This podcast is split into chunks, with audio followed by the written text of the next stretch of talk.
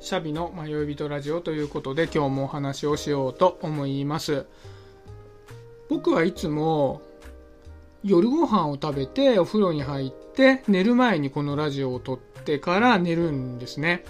でいつも撮り始める前に今日は何のネタ喋ろうかなっていうふうに考えたりしていて、まあ、当然ねその撮る直前になって考えて、は思いついたってことが毎日あるわけはなくて、やっぱりその前段で毎日ちょっとした気づきを iPhone のメモのところに残しておいて、で、その中で今日喋りたいお話を喋ってるみたいな順番なんですね。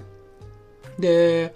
ただ、僕今日に関してはそのメモした話っていうよりはちょっと全然違う話をしたくて直前まで僕テレビで今 M1 を見ていたんですね。で、僕 M1 すごい好きで、漫才師に対する憧れがものすごいあるんです。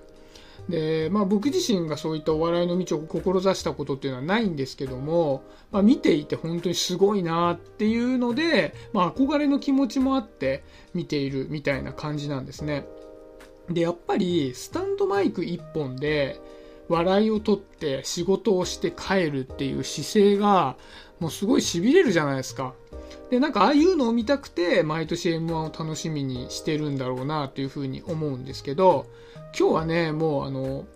もう見終わったばっかりで M1 熱がもう冷めやらない状態なので、ちょっとね、M1 の今年のやつを見て、感じたことを喋ってみようかなって思います。で僕自身がお笑いに詳しいわけでは全くないし、技術的なことに詳しいわけでは全くないので、このコンビが面白かったとか、このコンビはここがちょっとどうだったとかっていう話は全然できないしするつもりもなくて、シンプルに僕が感じたことを喋ろうかなと思います。で、感じたことが3つあって、ちょっとその3つっていうのを最初にお話をしてしまうと、1つは掛け合いが好きなんだなって思ったっていうことと、2つ目は面白い人を見たいんだなって思ったっていうことと、3つ目は一生懸命さが大事なんだなって思ったってことのこの3つなんですね。で、この順番に話をしていきたいなと思うんですけども、まあ、1個目の掛け合いが好きっていうのは、まあ、漫才ってどれも掛け合いなんですけども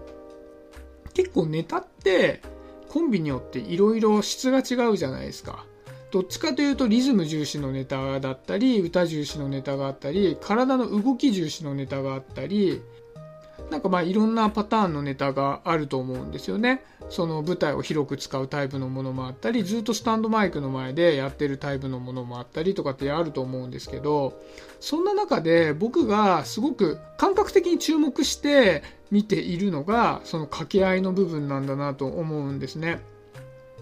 やっぱりこうボケの人とツッコミの人がいてその掛け合いの関係性から笑いが生み出されてるなって感じた時になんかすごく楽しいな面白いなっていう風に感じてるんだなっていうのを、まあ、m 1で今日10組のね漫才を見てた時にすごく感じました。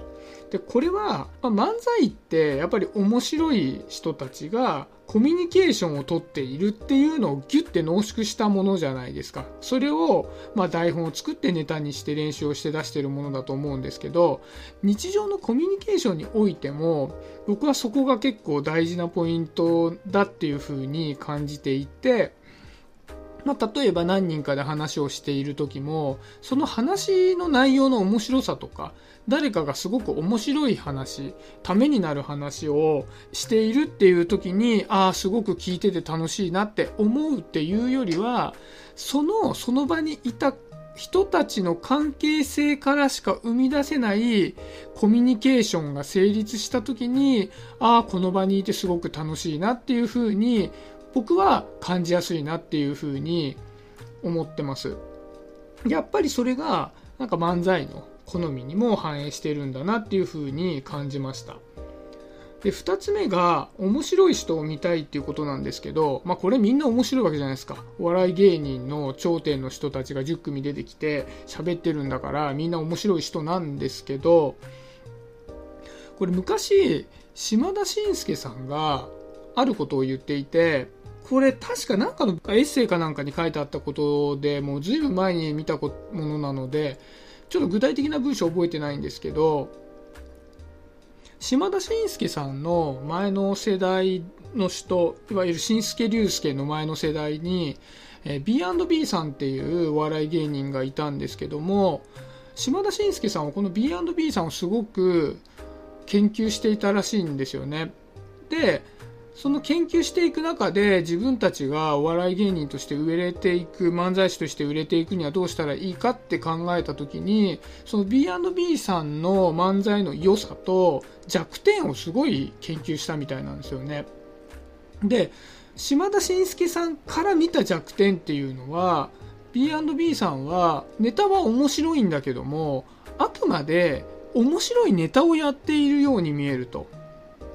で僕らは面白い人がネタをやっているっていう風に思われなきゃダメだっていうことを言っていたんですね。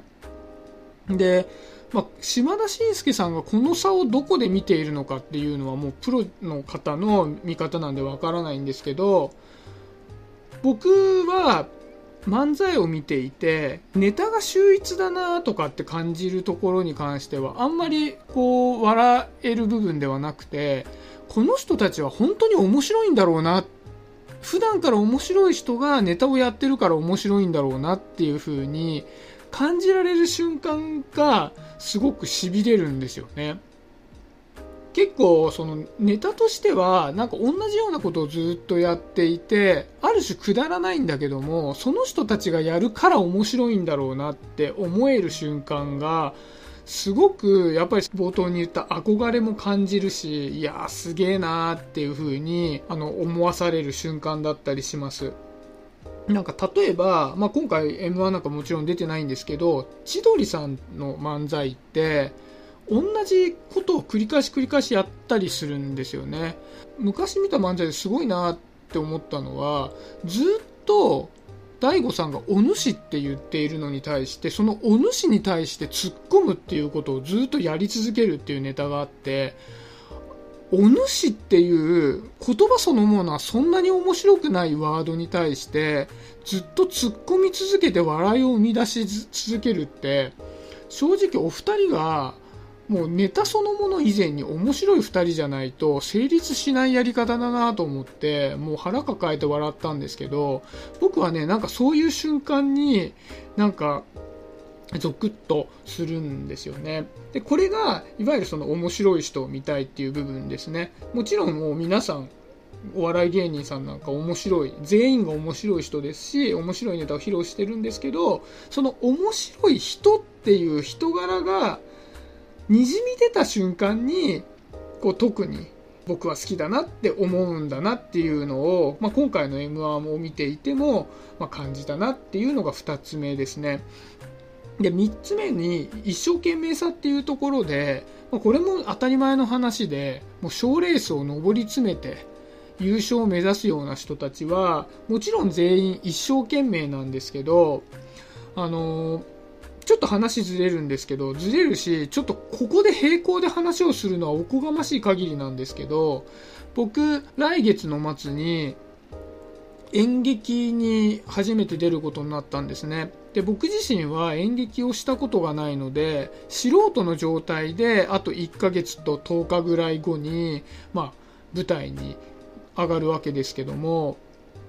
たまたま先日、僕の友達でもう20年以上演劇をしているっていう方がいて、その人とおしゃべりをしてたんですよね、ズームで。別にその演劇の相談をするつもりとかっていうんじゃなくて、単純に約束をしておしゃべりをしていただけなんですけど、その時に、まあ当然のことながら僕は舞台に出るっていう話をするわけじゃないですか。で、その時に、その友達が舞台に出る上で、大切なことがあるっていう話をしてくれてそれがもうなんかで僕の中ですごいなるほどなと思ったことだったんですけどそれがまず一生懸命やると。で一生懸命やるだけじゃなくてその一生懸命さを見ている人に伝えるように努力するっていうことを言っていたんですね。で、それを聞いた時は、なんかあんまりピンとこなかった部分もあるんですよね。僕自身がこう演劇で一生懸命やって、その一生懸命さをこう見え方をどうみたいなことをまあ、イメージできるほどの経験もなかったのでああなるほどなって思ってたんですけど今日の m 1の漫才を見ていた時にやっぱりこう皆さんもちろん一生懸命やるんですけどその中で一生懸命さが際立って伝わってくるコンビってあるなと思ったんですよね。皆さん伝わってくるんですけどその中でも際立って一生懸命さが伝わってくる芸ってあるんだなと思っていてまあ、おそらくその友人が話していてくれたことはその部分なんだろうなっていうのをなんかね今日の m 1を見て気づかせてもらいました。